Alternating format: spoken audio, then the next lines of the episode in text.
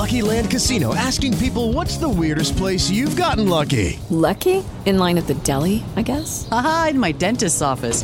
More than once, actually. Do I have to say? Yes, you do. In the car before my kids' PTA meeting. Really? Yes. Excuse me, what's the weirdest place you've gotten lucky? I never win and tell. Well, there you have it. You can get lucky anywhere playing at LuckyLandSlots.com. Play for free right now. Are you feeling lucky? No purchase necessary. Void where prohibited by law. 18 plus. Terms and conditions apply. See website for details. Hello, everybody. I am Lucia Matuonto, and welcome to the Relatable Voice podcast, a talk show where my guests and I talk about relatable everyday situations, books, and the environment we live in. Remember to subscribe and follow the podcast on social media so you can be notified when a new episode is available. Let's begin. Today we are speaking with J.L. Torres directly from upstate New York. J.L. is a professor, an author of four books, and the winner of Rivera Prize. So, J.L., welcome to the Relatable Voice. Oh, thank you, Lucia, for having me on the show. The pleasure is all mine. So, JL, you are from beautiful Puerto Rico. Yes, I am. I was born in Cayey, Puerto Rico. So, what do you miss the most from Puerto Rico? Well, be, besides uh, the, the family that I have there, obviously, uh, it's really, I, I, think, the, the little things that I miss most that I cannot have in the United States. For instance, uh, the wonderful bread that is made in Puerto Rico, that any, at any bakery you go, you can get this wonderful kind of crusty but very very soft bread with a great cup of Puerto Rican coffee. Um, that or I come from the highlands of Puerto Rico, the Cordillera, and sometimes you have this mist just come over uh, the the the mountains there, and that is something that I remember, you know, from way back, and things like that. The beaches, the just the people who are very hospitable and very inviting. Um, I, I miss that. That's really what I miss, the, the little things. I'm sure you miss the good weather. Yes. Uh, I live I live 20 minutes away from uh, the Canadian border, from uh, Montreal, which is a wonderful city, uh, mm-hmm. and, and it gets very cold up here sometimes. A lot of snow, and that is certainly something that I'm not happy with. And uh, times like that, I do miss the tropical weather in, in, in Puerto Rico. In particular, uh, I'm not a big fan either of the humidity. You know, that's one thing about Puerto Rico. It's very hot. It's tropical, and you, you know mm-hmm. sometimes you have to take three showers because it's just so you're drenched by the mm-hmm. end of the mm-hmm. day. But where I lived, it, because it's higher up, the elevation, it would sometimes be very cool. So I really, it was a very pleasant climate uh, in Puerto Rico also because we had, you know, we had the warm weather, but we also at night was it was a little cooler. So I definitely miss that because here it gets frigid. I mean, below zero temperatures. Wow. That's not, it's too cold for my standards. also for you. it's, it's, it's hard to get used to after living in a tropical island, right? Yes, I agree. I lived in Germany. I really loved the country, but the temperature was too low. And also, I know you lived in Spain. So tell us your experience living here. Well, yeah, again, I was in, uh, in Spain really two times uh, in my life living in, in, in the country. Uh, first, 1974, uh, when I was a junior uh, in college. And uh, it was a you know special program, study abroad.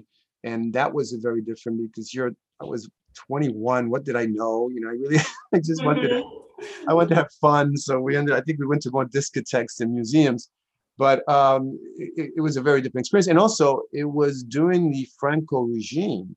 So mm. it was mm. very strange to walk the streets. Sometimes there would be curfews with these soldiers, their infamous hats. I don't know if you've seen these, these hats that look flat in the front and it's a very particular type of hat. And every time we saw one, it was kind of, you know, kind of strange and scary uh, and they would walk around with machine guns and, things. So it, it, was it was quite different than the second time that I went there, which was more recently in 2011. I went as a Fulbright scholar to uh, to teach at the University of Barcelona and the University, the Autonomous University of Barcelona. Um, that was a, a very different experience. But in both cases, I I really learned a lot about the country. When I was in Barcelona, I that is one beautiful, mystical, magical city. I would tell anyone visit it if you haven't visited. Nothing like it's very cosmopolitan. Uh, I really enjoy reading there. The people are so wonderful and so different. You know, you learn so much when you go abroad, especially as an American. Uh, I, I, found it really as a book lover, and I know you're a book lover, and I don't know if you know this, but in, and they have a, a holiday, I think it's San Jordi. And, and during that holiday, one of the things they they give books to mm. each other as tokens of friendship, not chocolates, not not you know something consumer, but but books. And I thought, mm. oh my God, how how wonderful, how civilized that people really put that much emphasis on reading and literature and books that they have a holiday where they give each other books. And that's just Barcelona. I mean, it's so it's artistic. It's a city that has wonderful uh, history of literature and the arts in particular. So I, I loved it there. And I, I'd say I would I would move there in a heartbeat. My wife and I both because she came to visit me and we love the city so much. And the weather, oh, that weather is fantastic It's because fantastic. yeah, It's it's- fantastic. isn't it? I love it. So I loved uh, Spain, and, and there's a lot to still see. Uh, the two times I were there, we went, went several places, but um, the Basque Country, for instance, uh, I don't know, you mentioned it, uh, that the Basque Country is a place that I, I went once, but I will have to visit. Uh, the southern part, the Canary Islands, which I I, I have a- uh, descend, you know, have ancestors from, uh, because a lot of Puerto Ricans came from the Canary Islands and I would like to see the Canary Islands also. So there's a lot to see. There's so much to do. It's you know, it's an amazing country, one of the most multicultural countries, also uh, of Europe. Yes, and food in Spain is fantastic. In Basque Country, we have tapas, and they are called pinchos, and they are everywhere. You mentioned the. You know that that's one of the the the real secrets. You know, um, for for like European cuisines, how good, how excellent the Spanish cuisine is. I, I put it up there, really. I think, it, quite frankly, I think it's even better than the French French cuisine. And I, I don't know why people keep talking about French. I mean, the Spanish cuisine is amazing because you, you know it has seafood. It has all kinds of different foods in it and different types of, of ways to eat it. It's uh, tapas is, is something I, I can just eat tapas every day, right? Uh, it's it's great. Uh, It's a great uh, great country, and it's uh, Yes, I love Spain. And as you said, Puerto Ricans come from Canarias. That's why you wrote and called this book Migrations. it really re- it refers to to stories. It's what we call an autonomy. It's another word really for stories because every migration is a story, is it not? Uh, even if you come with your family, your experience of that migration is different, perhaps than your your father or mother, right? Or your siblings, because you're a unique person and you experience things differently than other people. So every one of those 11 stories in my collection is a really uh, is a migration of sorts. It's not only a phys- like geographic migrations because you can move from you know Puerto Rico to the states, and yet in many ways you're moving. You're also moving your life. You're moving your sense of the world. You or your psychology changes. Your emotions change. So it's really a movement of more than just geography. And I think that that's what I try to capture in each one of those stories to so, show how, in particular, when it comes to this collection that deals with Puerto Ricans and their migrations, or what we call uh, the Puerto Rican diaspora, us that are eh, you know children of that diaspora, our parents came here. I came to, to the United States when I was five. And so uh, I grew up in New York City, in the, in the, in the South Bronx, uh, far away from Puerto Rico. And so I experienced that world. My world is very different than Puerto Ricans living in Puerto Rico, obviously. And so those stories are all about diasporicans, Puerto Ricans in the diaspora, in different periods, historical periods or moments. So the, the, the, collection also has a sense of history, very much focused in the 20th century, because the Puerto Rican migration really, really began, really spiked in the 20th century, especially after the World War II. So these stories are, are, are all about that experience of living in diaspora. Uh, they are somewhat uh, connected to some historical moment in Puerto Rican history.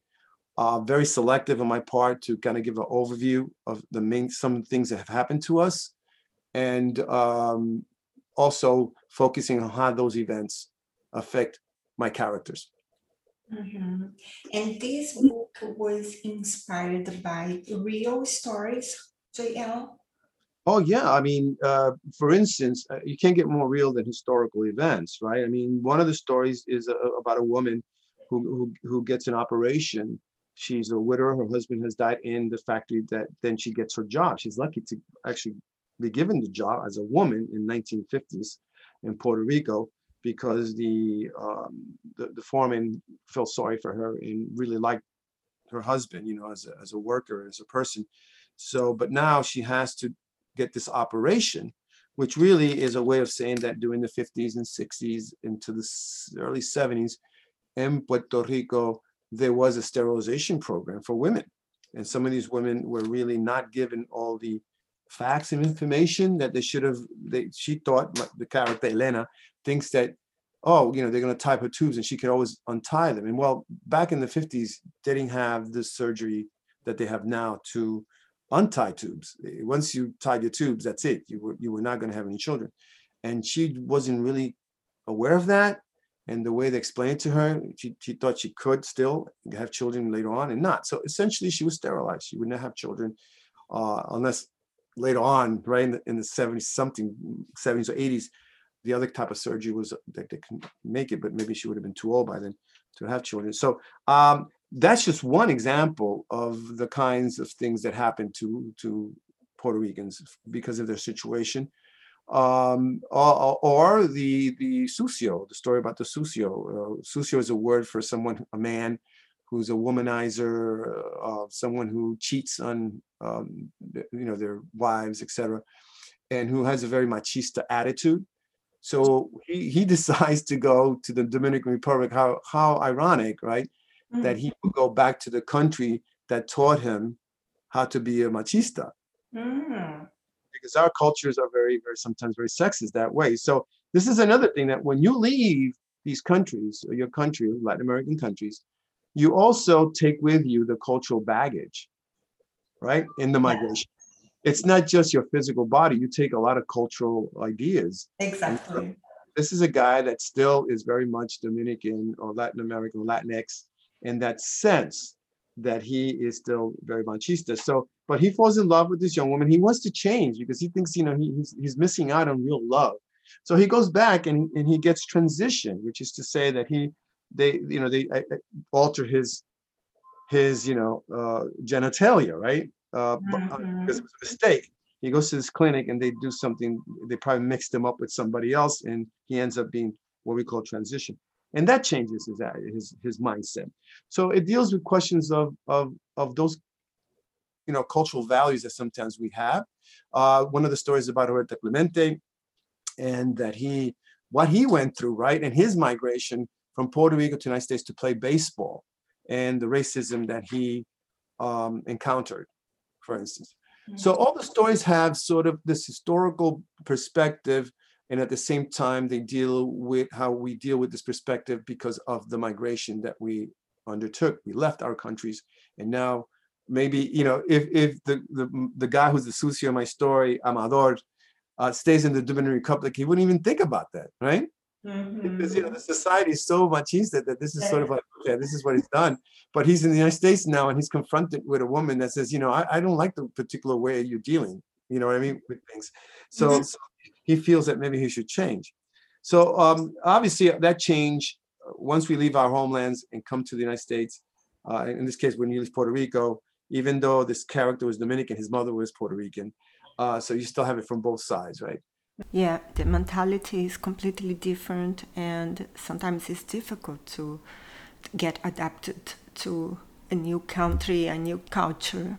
it's yeah in many ways that's true and i, I think uh, you know i guess maybe some some of your listeners will say well what's the difference you know between puerto ricans and other immigrants well uh, i would say that the main very important difference is that we're American citizens. So we can jump on a plane and then in, in the United States, we're now, you know, 100% American citizens. You go back to Puerto Rico, you're not 100% citizens because you cannot vote for president. We cannot, we don't have any senators or representatives uh, uh, representing us in Congress. We have one person who has no voice, has voice but no vote. So, uh, and a lot of the things that, uh, uh, you know, any benefits that any other state gets, we get maybe half of it. So we are not in the good position that as a, as a citizen, but we are citizens. So we can leave and come and back, as you said, you know, just take the plane, three hours and I'm in New York City. Uh, less if I want to go to Miami or, or, or Orlando, where a lot of Puerto Ricans now are living, uh, an hour and a half, you know, flight.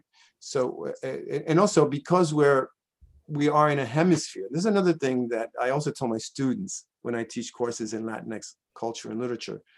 The difference between maybe a lot of your ancestors who came from Europe is when they left Europe, they, they wanted to forget about Europe. And it was very difficult to connect to their homeland because they're so far. They're 6,000 miles away.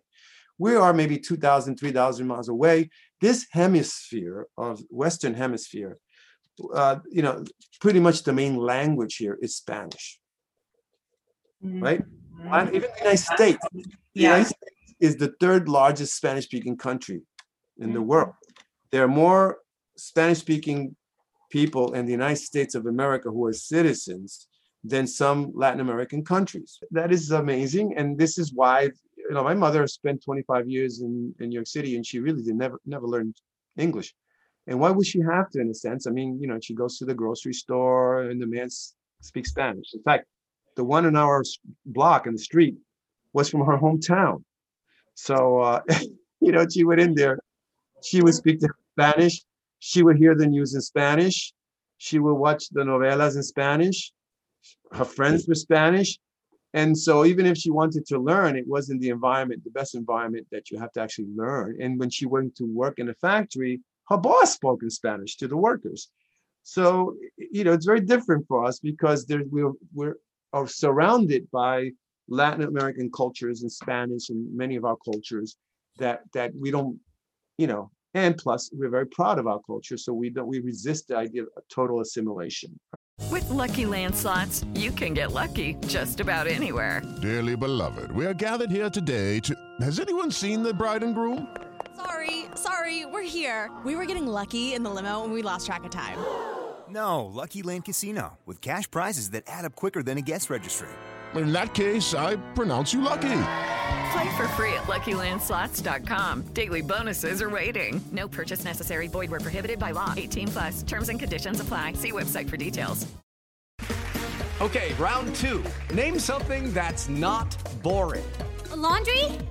Ooh, a book club. Computer solitaire, huh? Ah, sorry, we were looking for Chumba Casino. That's right. ChumbaCasino.com has over 100 casino style games. Join today and play for free for your chance to redeem some serious prizes. ChumbaCasino.com. No purchase necessary. Void where prohibited by law. 18 plus terms and conditions apply. See website for details. Right. And you were telling me that, uh, and of course, there are many people speaking Spanish in the US. And I remember every time I was in Miami, people used to speak with me in Spanish. I understand. I before I used to understand well, but I couldn't speak. So basically, I said, "Can we speak in English?" But people like kept speaking with me in Spanish, although I I could understand. I could not reply. It was so funny. So and uh, JL, in your bio, uh, I read he has no no hobbies. Yes. Is that true? Yeah, I really don't have hobbies. I don't think I have time for hobbies, honestly. Okay, so he has no known hobbies, has never been in prison or any gangs, has never had quirky and funky jobs, and is notoriously inept with tools. so the fact of being from Puerto Rico caused you any difficulties in your life and career? Yeah, yeah. The reason why, just to explain, perhaps your listeners, to, to that that whole little uh, section you read there, that's part of my bio, and I do that purposely because a lot of these bios seem to always want to make writers uh, a certain way, you know. And when it comes to Latino Latinx writers, you, you know, I don't know how many. The whole idea of, of being in jail, or you know, you know, like Piri Thomas, you know, the the famous Puerto Rican writer who wrote a, a best-selling book about being in prison and being drugs and, and, and, and the gangs. I just want to make it clear that that's not my background. And I, I, I say that purposely because I want to tell tell people that not all Puerto Ricans in particular are, are you know have that background. In fact, most of us is just regular people trying to make a living and working, and that's what I write about, right? So I, I just want to make sure that people, and I, I say that purposely because I, I think most people realize, okay, this guy's like making kind of a joke about that because uh, so many people try to uh, play up to that, you know, and I try to be a different kind of writer. But to answer your question, yeah, I think any person of color in the United States uh, is going to confront uh, some some type of discrimination, whether it's subtle or not so subtle, uh, what we call microaggressions, people asking you questions that sometimes innocently uh, they're they're asking you, but they don't realize how racist it is. Um, and this is a this is a learning moment for a lot of other people too out there who um, in America by now in this century we should be used to multi ethnicity. I am a mm-hmm. firm believer that the United States of America was has always been a multi ethnic country.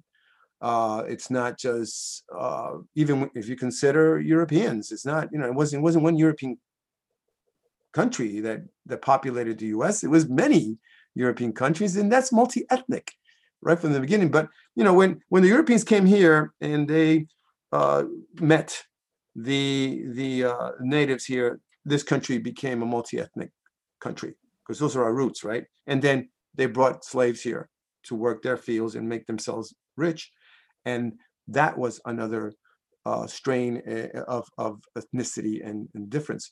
So this country is about that, and but there's still people who can't seem to grasp that and understand what that means, you know, for us. So yeah, I have I've had uh, people call me names and make uh, all kinds of references to my ethnicity, um, and so and some the hardest part about this, Lucia, is that when you grow up with that environment, and you are you're quite aware and conscious of how people treat you sometimes that you in moments where it's sort of hazy you're not sure that you as a person of color sometimes wonder was that racism or not you know you don't even know it's like you, you begin to be to doubt yourself that maybe oh maybe i'm overreacting or maybe it really is racism in a very subtle way um, i don't think a lot of uh, european americans or white people have to feel that way. I don't think they have to say, "Oh, is this person making fun of me because I'm white?" Um, that's rare. Uh, most white people don't ever experience that that sense of maybe I, I just something racist was just told to me, you know, or maybe somebody's treating me in a racist way. I think that those um, that psychology is also very um, it, it could be very very harmful in in many ways. That that constant doubt is there that you have to navigate uh, in the United States of America, unfortunately, even in the 21st century. So yeah, I, I had um, I've had that that sense that because uh, to many people I am another, uh, that that I have been treated sometimes, you know, um, uh, either with a sense of curiosity, which in itself is very, um, you know, disturbing and kind of uh, really, uh, is this how you're you look at me, you know? Mm-hmm. Um, so I, I think it's, it's part ignorance, it's part awkwardness that people don't know how to deal with other uh, other people. I live up here. See, I, there's another thing that your listeners. I live since I live upstate New York. There are very few Latinx people here. Very few Puerto Ricans. Uh, it, it, it, I can probably count them on one hand. So I'm constantly surrounded. My students usually are uh, white, but but I do have. Uh, in fact, those those are the only times I really meet other uh, Latinx people is in my classrooms because the students, you know, we have students that come from New York City and so and they also go through the same thing. In fact, they seek me out many times because they come to my office um, with issues about how they're treated and how they feel. They feel, you know, not welcome sometimes. So that's something that, uh, as a professor, I've always had to also, through my students, um, help them out because um, I've been, you know, here longer, and I have been also in the United States longer than they have. Um, so that's part of my role as a mentor to some of these students. So yeah, it is uh, it is an issue, and I don't think um, that's any news to any American that understands that reads the news, that sees the news, that knows what's going on with with race in this country, even as we speak. So, uh, yeah, I don't think there's any any conscious uh, person of color in the United States that is not going to understand. I have a you know wonderful quote from James Baldwin, who's one of my favorite writers, and and I'm paraphrasing paraphrasing here. He said, "To be a black man and relatively conscious in the United States means to be in a constant rage." And I, I think that that says it pretty much. Uh, not that I'm always in a rage, and certainly I'm not an African American man uh, or African American person who who you know I understand is, is, is even harder for African Americans. But um, I think to a certain level, um, every person of color experiences that. Mhm. Yeah, I agree with you. JL writing can be emotionally draining and stressful pursuit. And the subject that you've written, I believe that can cause you some, you know, maybe some rememberings from your time in, in Puerto Rico. I see two parts in that in that question. Uh, the the material, if the material that you're writing is very powerful, and in my short stories, it is. There's some stories in there that are, are, were, quite painful to write, specifically the one about sterilization, because I did a lot of research, and the more I found, I had to sometimes stop. I said, I can't believe this happened to these women, and sometimes uh, I would just get out off my desk uh, out of my you know just back off of my desk and and just say let me just like take a walk or let me just you know i can't today or even writing the stories they were sometimes hard to write. Uh, i find myself very emotional sometimes when i wrote some scenes. So that i that i don't think i don't think you should handle that. I think you need of course you can walk away and take a breather but if it's emotional to you that means it's going to be emotional to the reader and there's something raw in that something that you really need to continue with because it's a story that has to be told. And another uh, you know quote that i like is akira kurosawa who's one of my favorite film directors japanese director. And he used to say to be an artist means not to avert your eyes. And that is to say sometimes you might be looking at things that are really awful and grotesque and ugly and and painful but you as an artist must keep looking at it and therefore writing about it and i believe that truly. Now the other one is just the toll that writing takes on you you know? I mean when you're writing a book it's a it's a long process. And for that i definitely think that there are moments that you need to just uh, take a break. I do i do um i do yoga sometimes. Uh i take deep breaths. I sometimes um when i'm really in the middle of it sometimes and i, I get a little stressed i just i watch films and and those times i like to watch anything that is you know silly romantic comedy whatever because i can't watch a, a real powerful drama when i'm when i'm trying to get away from you know from those ideas in my mind when, when it comes to my writing. But but um the process is long and exhausting as you say. You need to sometimes take breaks uh, my wife is wonderful. She's been we've been married for 36 years and she knows when i get like that and to have someone like that tell me jose you need to take a break. Let's do this. And and we do. So obviously having a wonderful uh, uh, partner that that knows your moods and your mood swings and knows when you're you need to take a break um, is important because there's also times when i'm not writing and i get grumpy because i feel like if I, I really feel like i have to be writing. And when i'm not writing then i also get grumpy and she says oh you haven't been writing lately have you? And and i'm like okay yeah she knows me. And so we also you know we find something to do because uh, either taking long walks or or we see a movie uh, you know sometimes we just sit and if it's a nice day out, we go out on the porch and just get some wine and and just sit out there and talk uh, as we munch and, and and we have a glass of wine. But you need to find that that equilibrium in your life. Yoga, by the way, helps me. I do a lot of I do some restorative yoga, and I think it's it's I would like to do more now that I'm retired. I think it really does help you calm you and ease you. Uh, when I go, the instructor in the class always he knows me by now, so he just kind of pulls down on my shoulders and says, "You need to relax," you know, because my shoulders are so tight.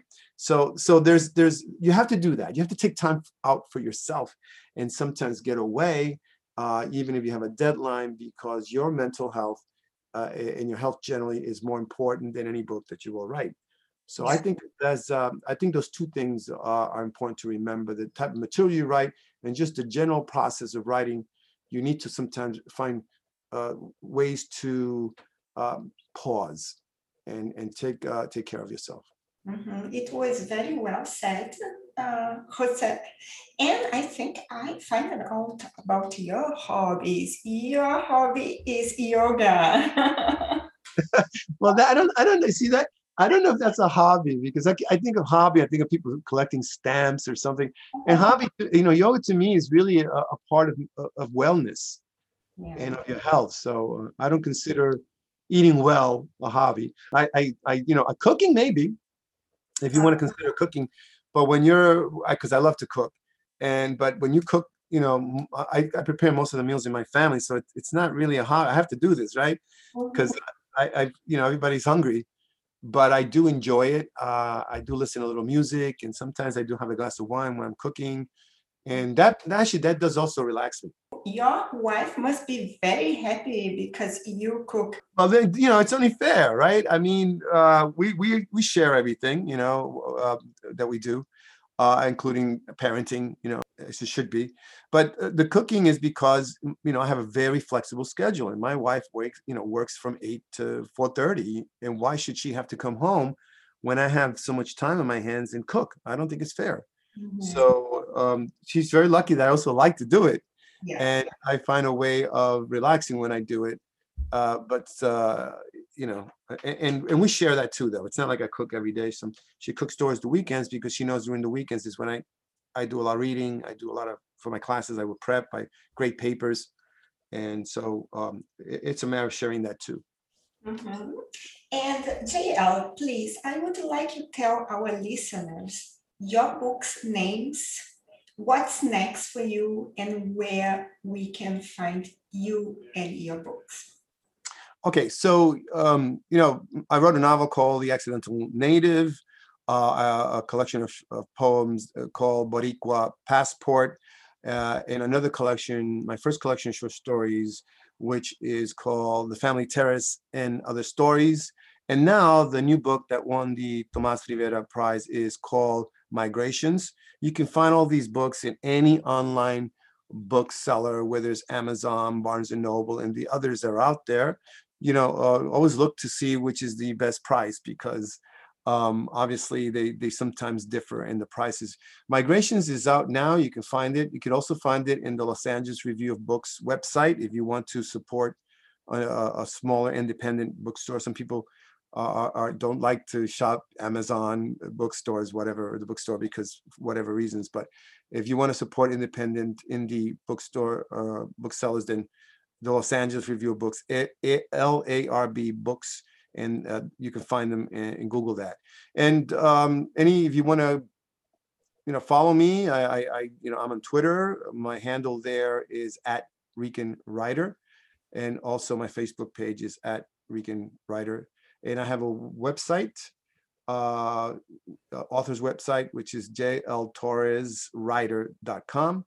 And I also have um, a blog that I keep that write, I write about other Latinx uh, you know, about culture and literature uh, specifically, and that is called postbarriouniverse.com. So they can follow me there or find more information about me on those. Mm-hmm. Excellent. I always tell our listeners to leave a review. Reviews are very important to us, and it gives other people the chance to find a nice book Yeah. Yes, absolutely. So, JL, it was a pleasure to talk to you. Um, Puerto Rico is on my bucket list. Well, I hope you get to go because there is, is a lot of beautiful, and I would suggest San Juan is wonderful, fantastic. But go in in inland, you know, go into the inside the island. There's a lot of other places to visit that are really beautiful. The the, the West Coast is fantastic. It's also there's a lot of good food in Puerto Rico also. So enjoy it, and you're gonna be relaxed. The beaches are fantastic. Uh, you'll love it. Yes, I'm sure. And thank you very much for your participation. Thank you for inviting me. It's been a pleasure to be on this podcast with you. If you enjoyed this episode, be sure to subscribe so you'll be notified when the next one is posted. Please rate this podcast and share it with your friends. Thank you for listening, and remember relationships don't exist, relating does. Until next time.